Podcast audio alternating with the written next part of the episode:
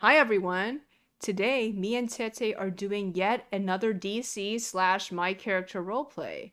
Today, we'll be roleplaying Lois Lane, which is played by um, Tete here, and Malka from my series, The Book of Joel. As you can see, if you are watching on YouTube, which you should be, so click on the description in click on the link in the description if you're on Anchor to go to the YouTube version of this. Here is Lois, and she is wearing this sparkly green dress, and she is standing behind Malka. And Joel's in the background. And they are in front of a museum. This is where they're going to be meeting for the first time, at least for uh, Lois and Malka, because Joel has already met Lois in a previous episode. Exactly. So now it's going to be interesting to see how Lois interacts with Malka and who should go first. Hmm. How about you? You go first. Okay, I'll go first. So, um, by the way, does um, before I start, has Lois is Lois here because Joe called her, or is it just a random coincidental meeting? What if Joel called her? Okay, Joe called her. And they're all here to discuss a new exhibit at the museum. How about that?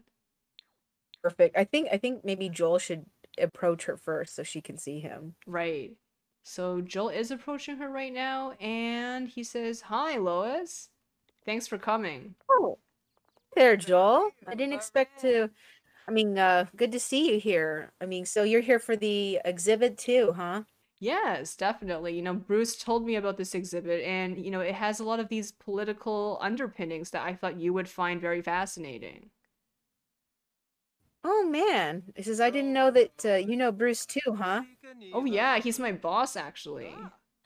What? You're working for Bruce now? That's amazing. How did how did he hire you? I usually he never. I mean, such a big shot. I'm really surprised he took a chance on a. I mean, no offense, Joel. I mean, on a guy, you know, a newbie like you.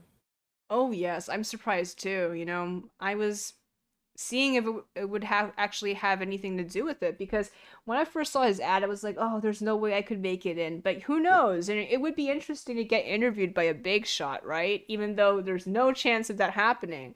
So I reached out to him expecting nothing, but he reached out to me and he told me to meet at his penthouse. So I went and then we had an interview and he instantly hired me. What a stroke of fortune. I never would have imagined that. But, you know, then again, once you get to know Bruce, he isn't such a bad guy. I'm glad you're working for him. He he seems kind of hard and kind of heartless on the surface, but underneath, you know, he looks out for people. That's true. And then Malka says, Yes, he's actually not a bad person. I have to agree. He does seem very kind of callous and distant distance when you first know him, but once you get to know him, which me and Joel are currently getting to know him better, he's actually quite considerate and very loyal towards his friends. That's um, that's a that's an accurate description of Bruce there. I know I've known him for a long time. I mean, I give a lot of my big scoops to him too. Mm-hmm. All right, so let's go you? in. Sorry, go go ahead. Sorry. Uh, so who are you? And she points to Malka. Oh yes, so I am a, I guess you can say another friend of Bruce's, and well, of course, I know Joel very well. Oh, very nice to meet you, Malka. I mean, I guess you already know me. I'm Lois, so then she kind of winks at Malka and then at Joel. Are you two an item then? Yes, we are, Joel says. He says, Well, Joel, you're a very lucky man. I'm glad you found a really nice girl. And Malka, you're pretty lucky too. I mean, Joel's uh, Joel's a surprisingly deep and substantial fella. and then Malka laughs. He is. He's very fascinating. And, you know, he, like Bruce, he's not as much of a terrible person as he makes himself out to be. That's true. I think that's why I liked Joel when I first met him. He reminded me a lot of Bruce when I first met Bruce. Yeah. He was actually saying the other night to Bruce that both Bruce and and himself are kind of like the two, two sides of the same coin even though you know when you look at how much money they earn and how much influence they have in society it's the complete opposite just That's right. I mean, you'd think with Bruce and all of his money and influence, I think he'd be a happy-go-lucky guy, but he's not really. He's kind of a kind of a somber, gloomy guy. But I think it just shows how much he thinks about the gravity of the world. Mm-hmm. Just like Joel Malka says. It's true. When I first met Joel, he just looked so down. I thought like the whole weight of the world was on his shoulders. But I think once you get once you get to know these guys and talk to them, they can be real swell. Mm-hmm. All right, let's go in now. Yes, let's go in. I'm very interested. I got to write this article and I got to get it done by 5 p.m. today. Oh, how is it like, Malka says, writing for um, you know, such a short deadline? I'm used to it. I've had shorter deadlines. I've had deadlines where I've had to whip out an article in about 35 minutes flat. And usually my editor's pissed off because he says that he doesn't, he, I don't know how to spell worth a damn. But anyway, he's got an article, he's got a good scoop, and we make some pretty damn good front pages at the planet, I'll tell you that. Mm hmm. All right, they are a group in The Sims now, so they can go inside. Hey. Entering the modern museum. Another person with random rabbit ears. That is so random. I don't I know. know. how many. So many random Sims who are like that. No, well, at least they're wearing clothes. I've dressed them. You know, Goodness. before those people with rabbit ears were walking around naked and bald. I know, I couldn't believe that. Like everything, but why the rat? You know, why the rabbit ears if they're naked and bald? You know, because that was the only accessory they could think of getting. My gosh. Imagine if you saw that in real life. Mm-hmm. Oh my god, did you see that person in the background? So she has a random uh, Among Us sitting on her head, and it's creating a glitch on her head. So I mean, on her face. So now her face is orange, just like the Among Us. I can't believe she has an Among Us thing. It's so funny. a little Among Us plushie. so they're inside now contemplating these busts. Yes, and then Malka's reading the label on each of them. So apparently they're supposed to symbolize capitalism and commodification. And then Lois is like, "What a funny way to what a funny way to depict capitalism." And she crosses her arms and huffs. What do you take from it, Malka? What do you think this symbolizes?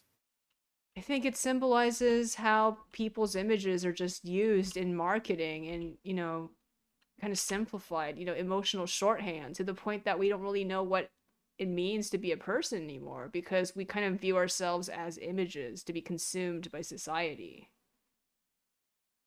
It's like, you know, you're right.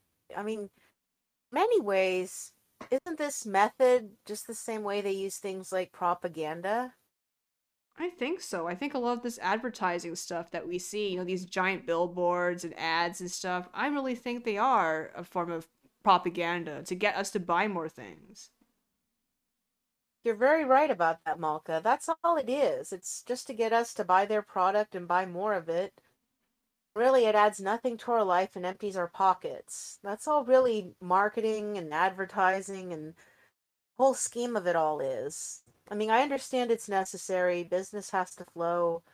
People have to make money. People need jobs. People got to pay bills. But still, in the long run, it's all just it's all just manipulation, isn't it?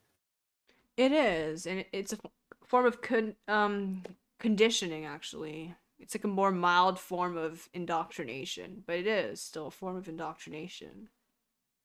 It is. You're very much right about that. I mean I guess I was telling Joel, but uh-huh. tell you, I think I'm going to have to deal with some really nonsensical propaganda when I leave for the USSR in the next day or two. It's going to be absolutely ridiculous. Did you tell her about it, Joel? Oh no, I didn't tell her about it because I wasn't sure what to make of it. You tell her, Lois, Joel says. All right, I will. Well, Lois, hold on to your hat. You're going to just listen to the most ridiculous thing they're sending me on. I can't believe the planet wasting money for me to go chase this most ridiculous story you have ever heard. What is so ridiculous about it? Malka says. It's absolute bullshit propaganda from the USSR. They claim that their science scientists have modified a single human man and he can do these great feats. You're never going to believe some of the things that he does. What what does he do? Malka asks, kind of confused. Oh, apparently, well, you know that uh, there's a bit of a conflict going on right now. And believe it or not, they say that he can bend and strip metal. I mean, like huge tanks. It's just paper and crumbling them and throwing them aside like it was nothing more than cardboard boxes and newspaper. And if that doesn't sound mo- any more ridiculous, Guess what the biggest kicker of this one is? It's it's so ridiculous. I I, I could just grow livid with how stupid it is. Right, and then Joel interrupts them. It's well, she says that they told her that this man can fly. Exactly, exactly. And she looks at Malka after looking at Joel. Flying, and I mean, and not flying in a craft or an airplane or a hang glider or, you know, a floating parachute or something. Flying, like he can actually defy gravity like a bird or something. Who's going to believe this rubbish? I mean, this is so ridiculously fantastical. I can't believe it. And what makes me even more mad, no evidence of it. There's no photographs. There's no film of this person actually existing. I don't even know his name or what he looks like. I'm beginning to wonder if all this is just a ridiculous hoax, and I'm probably going to go there and find empty storage room or something. Well, what would they gain out of it? Don't they want to make an impression on you? So if anything, they'll probably, I don't know, show you a propaganda film and say that person just can't meet you right now because he's out doing something, Joel says. Propaganda film. Well, I guess you're right. I mean, you would have to make some really elaborate effects to do all that. Hmm, yeah, maybe they would do that. What's And all the then Joel purpose of shrugs. propaganda? I mean, they really trying to scare the enemy with that? I mean, I know I've heard accounts of you know the some of the guys who actually survived the attack, but still, I'm just wondering if they were delirious or if things got lost in translation over the uh, Associated Press telegraph. Well, Joel says the only way that you can find out is if you actually t go there and see what happens. You're right. You're right. Just don't want to be made a fool out of. But I'll tell you this: I'm going to make a fool out of them. I will. I'm going to really. I mean, I, I got to be diplomatic, but I'm definitely, I'm definitely taking this hoax right up, right, right into the ground. Right. And now they walk into the other part of the museum. Lois is still mad thinking about how her trip, and she's not looking forward to it. Malka notices and asks her, hey, you know, you shouldn't be overthinking about it.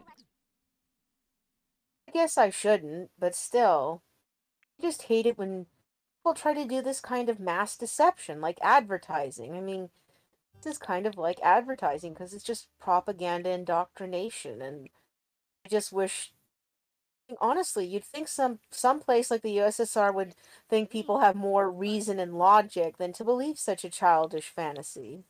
Well, Malka says we in the US also, you know, believe in a lot of childish fantasies, don't we? That's very true. I hate to admit it, but you're right. I mean, in your opinion, Malka, what do you think is the biggest childhood uh, child fantasy that we have here in the States? The American dream. That's true. That's even more ridiculous than a man flying, I'll tell you that. It hurts people, Malka says. It hurts people. It makes them say, "Oh, you know, if we if I live like this, you know, if I put in all this effort, I'm going to eventually achieve the American dream." And then she shrugs. But what is the American dream, right? Like what is it? It's so nebulous and it's just this idea that somehow America just because it was founded by a certain, you know, group of founding fathers, it's a, supposedly a superior country where everyone's dreams will come true. And then she She's like, sighs. Oh, you and I know that too well, don't we, Malka? I mean, It's harmful. it's harmful. It is. I mean, it, people get depressed. Some people kill themselves over not being able to accomplish that dream. And to be honest, I think the whole world is the same all around, maybe with just a few differences here and there. Only thing I can say, only good thing I can think about being in the States is that, at least for the most part, free to do your mind and people can go out and do really crazy things without, you know, sort of get away with crazy things, I think. Mm, not really, Malka says. If you're accused of being a red spy, you're you're probably gonna get killed or, you know, arrested. Well, that's true. That's true. You've got a good point. I guess there is really no way for, well, guess if you're an eccentric artist with no political leanings, I guess you could do that. Or if you're a, I don't know, I'm trying to think, uh, eccentric person living in a cabin or whatever. Yes, as long as long as you're not upsetting anything political or legal, people leave you alone. I think for the most part. And that's the case in other nations too. But we only hear about when people get in trouble, but that's probably because of all the political stuff. And America always wants us to believe that they are the, you know, we are the freest nation. That somehow we are so unbiased or something. Got a good point, Malka. I guess sometimes I try to cling on to ideals too much. I want to see something better. I'd like to see a lot of things change here, not only here in this city or even this state, but all over the country. I'd like to see a lot more change. Mm-hmm. And then Joel says he's looking at the ships, which are, you know, making up the the exhibition, and they're all a bunch of model ships, and each of them is very, very detailed. And he says, you know, as for me, I think I guess you ladies might not like to hear it, but growing up and even as a young man, even up until a few weeks ago, the biggest lie I thought that was present in American society or all of human society was the concept of and then Malka says, "Don't say it," but he says, "Love." And then Lois kind of kicks back her head and laughs a bit. Like, really? You, Joel? Well, it doesn't surprise me. I guess you are that kind of man, aren't you? Yes, he says, I know, and I'm not going to go too much into it because I think I'm over it now, but this idea I thought of forming an intimate bond with someone, I didn't really think it was necessary. And I'm saying, I'm not saying some people don't derive joy from it. Of course, some people do.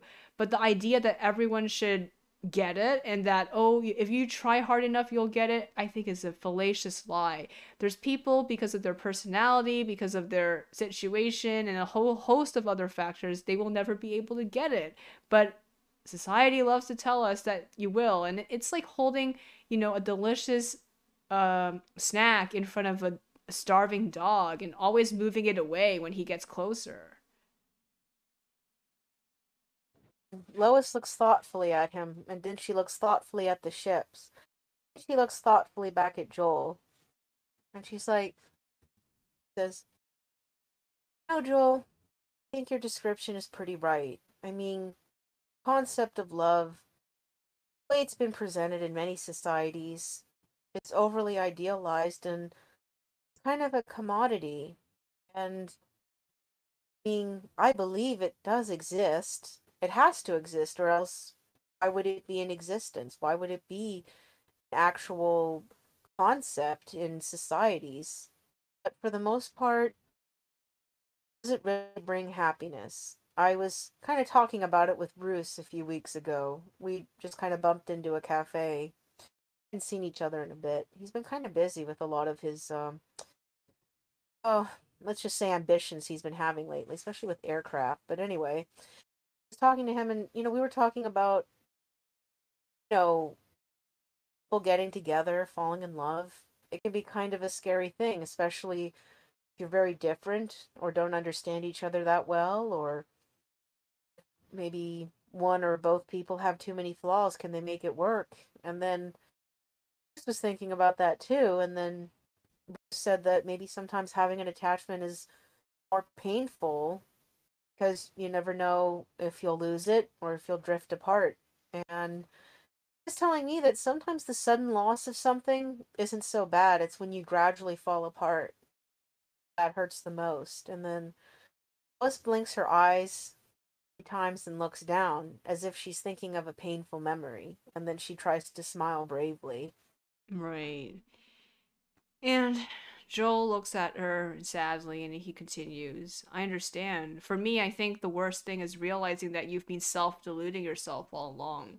You wanted to believe that, you know, you were right, but you realized that you knew you were wrong all along, but you just tried to convince yourself you were right because of your ego. And by the time you realized you were wrong all along, you know, you don't want to admit it because it's so painful to realize that you've been wrong. And Lois says, "Well, what made you what made you see the light, as they would say?" I don't know. I, I, I don't think it was a gradual process. It was more like I, I, I, th- I think it was more like I just stopped thinking about the issue. You know, I stopped making it into a problem. Some problems are just kind of self constructed. Maybe it's better to not think about it. Maybe there isn't a problem. I think you're right. Maybe for many things in life, it's not a problem. I mean, I think, um, and she looks over at Malka. Do you think somebody helped you with that? Yes, definitely. I think, you know, previously I was too trapped inside my own head. I think that was another problem. You know, when you're so obsessed with thought experiments and all these things, like all these hypotheticals inside your head, you know, you kind of lose track of what's really important. She nods and she says, That's true. So you say that maybe Malka helped you get out of that mindset? And she kind of winks at him. Definitely. And then Malka says, Definitely, I agree too. You know, if it wasn't for the fact that he really took the step to talk to me more and actually stop rejecting everything because of some kind of, you know, principle he had, I think he would have still remained the same. But I think Joel, you told me this before. You didn't really want to be like this for much longer. You were kind of sick and tired of it. And Joel nods. And she's, and then sh- Lois is looking. Then I think it's a, maybe you two are sort of an exception to a lot of things. Maybe you two are the genuine proof that I think if two people understand each other and make it work, it can can come to fruition. Definitely. And then Malka says, I think a lot of the most important things about these kind of relationships is that you just really have to mm, and then she's like, I'm not really sure how to put it in words, but you just have to think about what how you communicate and what draws you together. Said you're absolutely right. I mean, not only communicating, but being clear about it, being honest. I think being consistent, even when the going gets tough, just don't push people out of the way, even if you're hurting real bad. I think that's when you reach out to people more, don't you think? It depends, and it depends on who you're reaching out to in the particular situation. But yes, if that person matters to you, I think you should. Ah, for real. I think you're right. I for somebody I kind of wondered if something might have happened with us, but I guess he didn't want it at that point, and I had to close the door on that. But now he wants to open the door again, but hate to disappoint him, but that door is closed now. I I have I have a whole new you know chapter in my life I've got to get through. I've uh, you know I'm I'm on a new river. I'm not on his same river anymore. That makes sense. And now they're going to the second floor. Ooh. Looks like there's more interesting statues. Yes, they pass a knight's an, a, a- a suit of armor, and you know there's a lot of abstract paintings on the walls. That's fascinating. Wonder what wonder what they will think of them. Oh yeah, this one looks like something from the 19th century. Oh, it looks like something from uh, Lermontov's the Demon. Uh, oh yes. So they passed that. They passed by this painting, which if you're watching on YouTube, you can see that it looks like a 19th century, you know, those romantic landscapes of giant trees, giant dark trees, and this white landscape. And then Wonder Malka what- looks wonder- at it. Yeah. Go ahead. I was gonna say have maybe Malka comments on it first because she has a romantic mind. Right. Malka looks at it and she says, This is beautiful. Lois, what do you think of it? Lois looks at it, tilting her head back and forth. Oh, I think it's rather striking with its contrast, don't you think? Joel looks at it. I agree. It is. And then he thinks about it. Mm, isn't isn't is this a romantic piece, I think, from the 19th century? And Malka says, Yes, I think it is. You know, it really reminds me of uh, the art songs, you know, by Schubert and Schumann. And Lois claps her hand. Some of my favorite stuff. So you're a music lover, huh, Malka? Yeah, you could say that. Are you? Definitely. I mean, I grew up on Schumann and Schubert. I love it. I mean, even though even though we really couldn't afford a lot of times to see music, you know, lively performed, I mean, dad always had a hankering for the violin, so he was always whipping it out and you know, trying to coax a few sweet notes out of those old strings. And then Malka laughs and she's like, That sounds like someone we know, don't we, Joel? And Joel's like, Oh, don't remind me of him. Oh, and who's that? He a violinist? Oh, yeah, he's sort of a violinist. I mean, he's not an official one, but growing up, he played it a lot and he was kind of a show off about it. And I guess he's earned the nickname of the the violinist. But I mean, he's not a real violinist, Joel says. Oh, I see. He's one of those gifted kids, huh? Oh, yes, he's unbearably annoying and still is. And then Malka laughs. Like, boy, do I know a lot of people like that. Really get my goat. Well, sorry I had to put up with his scratching. My dad was a pretty decent player, though. I think he could have, if he had more training, he probably could have worked for an orchestra, I think. Yeah, Malka says, that sounds really fascinating, working for an orchestra.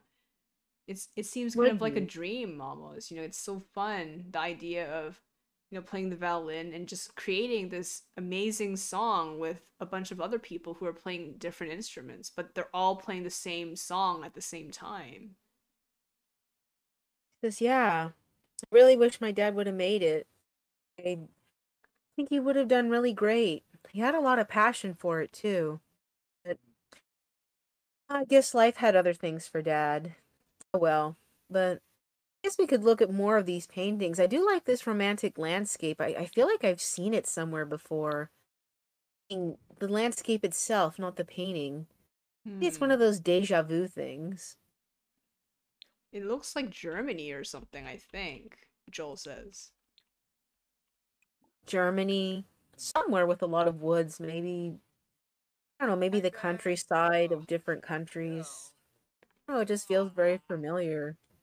Now they're looking at a painting with uh it looks like a red forest with white uh trees. tree. Yeah, white birch trees.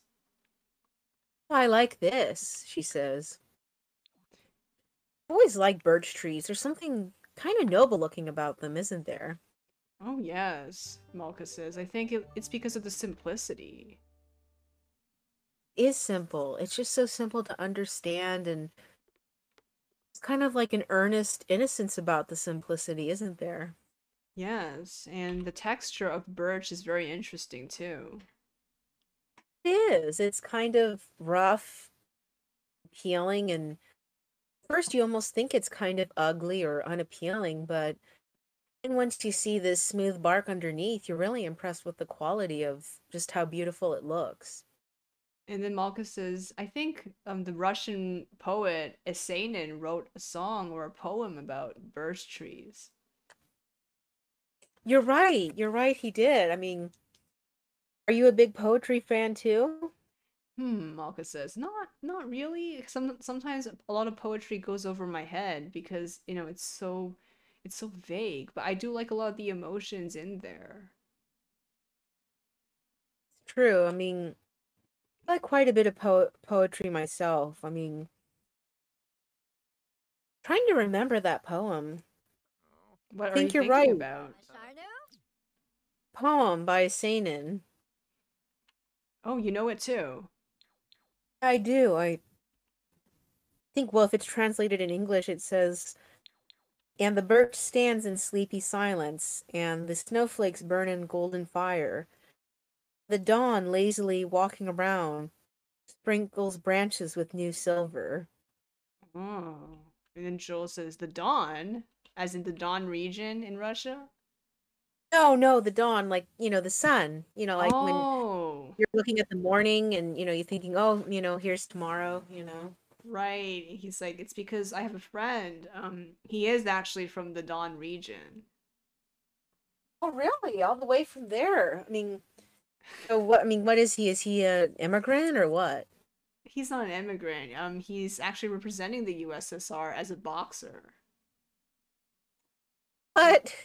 Re- That is crazy. So who, what's his name? What does he do? Like, is he, he's he like a professional boxer? Yes, he is, and his name is Andrei Danilovich Novokshinov. It's a mouthful. What a ridiculously long name. I bet he's quite a character, isn't he? Oh, he can be, but he he's a good friend. I'm glad to hear it. I'd like to meet him sometime. Maybe he can give me some maybe some insight into this bullshit I'm actually going into. Oh, definitely. And now they look at a still life that is right behind them. Aw, yoyum. And it looks like it's like a, a bowl of pears. Yeah, it is. I think this is made with um a, oils, oil oil painting. Malka says. Right, it is, says Lois. Interesting. I always wondered why do people like to draw still life? What's the meaning of it? Malka says, "Well, I don't think there is a meaning really, but there might be one. Well, first of all, people draw them because it's a good way to practice shading, especially for people who are new to art." Or, you know, they want to practice a new uh, palette, you know, because a lot of these these still lives have a very intimate palette, you could say. I guess they do. I mean, maybe it's maybe once you look at still life, maybe you start thinking about more intimate, smaller aspects of life, maybe. Yes, and you know, there was a French painter. I cannot re- quite recall his name right now, but he was the one who really popularized still lives, Malka says. You know, before no one really thought about them, maybe just as sketching exercises, but he really popularized them into an art form, you know, where people really started exper experimenting with different brush strokes, colors, and you know, kind of hi- bringing life into still life, so to speak, you know, making it look alive. Because there is an art to that. It's not just, you know, a photographic representation of, you know, a bunch of things in front of us. It's true. He says, I think his name was Chardin, Chardin, I think.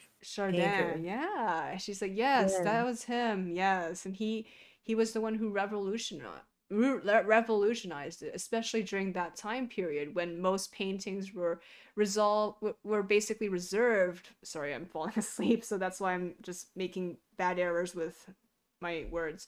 So, um, yeah, they were back then. Most paintings were reserved for mythological and biblical stories or portraits of noblemen not for small things like this.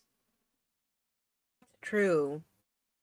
I think it's good to look at the small things. They make us more human. And when we make our world small, it just simplifies everything and it kind of brings a comforting gr- grounding to it, doesn't it? Definitely. And Joel nods. I agree. I think sometimes I'm kind of overwhelmed by things that are too big in scope. So I appreciate the focus on the smaller things. To focus on the small things. I, I wish I could do that more often. I wish I had a more slower paced life and focusing on the small stuff. I don't know.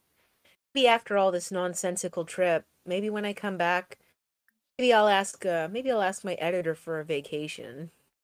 It's starting to get very late in the museum, almost 10. Suddenly, over the intercom, someone is saying it's definitely the management staff 10 more minutes until the museum closes. 10 more minutes. Lois is like, well, I guess we better start getting out, or they'll lock us up with all these relics. Then Yeah, I think we should. Yeah, well, it's too bad. Well, we'll take the we'll take a quick look at the third floor. Right. And then They run upstairs and they see a statue on the floor, which is which catches their eyes because everything else on this floor is a painting, but there's a random statue or a mannequin of a woman on the floor with no arms. and Lois looks at it and she's like, "Oh, that's a very odd uh installation art. It represents, what do you think, Joel? And Joel is staring at it quite intently, and he says, "I think it represents a lot of things." What do you think, Lois? I don't know, maybe it's just sort of a take on the Ve- the Venus statue and since her arms are broken, maybe it means that some people are powerless against a lot of things like maybe, maybe they're maybe they're trying to embody an ideal but they're essentially powerless. Or commodification of, you know, the female form in advertisements, Joel says. it's very true. And then she says what do you think malka? What do you think it is I think it, I agree with you, Lois. It's about, you know, the lack of power. I think a lot of women in this society do feel like, you know, we don't have enough power because, you know, sometimes we're, it's not so simple about, you know, not having certain jobs, not enough female CEOs or something like that.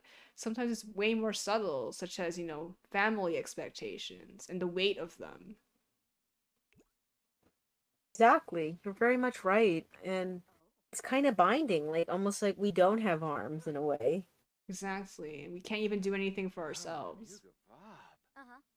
exactly very interesting take on this I like how it's surrounded by all these paintings and it's the only one Mm-hmm, exactly. Well, there's also a random flamingo here. And Malka says, quickly before we go, do you know what the flamingo stands for in America? Then she's like, I don't even want to know. She's like, I think it's ridiculous. What does this little pink bird from Argentina, what's that supposed to tell us? Well, it's about the American dream. And how is it represented by a little flamingo? Well, sometimes maybe you haven't seen it here, but if you go out to the suburbs, you're going to see a lot of these flamingos in people's lawns. So it's supposed to represent this idea, this boundless idea in American society that, you know, if you have the perfect lawn, the perfect house, you know, the fence, the two kids, the car, then you've made it. Yes, you're right. It's such a, it's such a tacky item though. It just boils my blood. I hate it. That's just how American sell American society sells the American dream. It is tacky, isn't it? It is tacky. You're right. It is. I I don't even want to think about this. Who on earth would have this thing? It, no offense to the bird, but it is ugly. and then Joel laughs and he said, Well, I think Sam would love it. Probably would. Judging by how crazy your friend is, he would like something this tacky, I bet. Yeah, he would uh, he would ask, Why is it not neon green? It would actually be an improvement over that awful pink. Well, Sam loves pink too, but he also loves neon neon green. Sometimes he can't make up his mind which is better. They all both sound like horrible color combinations. I hope I never see that. Mm-hmm. Where did Lois go? I guess she's trying to make sure they don't lock the door on them. Yeah, now they're closed. running out and waiting for Lois, but we don't know where she went. Is she in the washroom? Where did Lois? Go? No, she's gone. She let- Oh, oh, she had to. She had to turn in her article. Oh yeah, she's working on her manager. article somewhere, like writing like a maniac.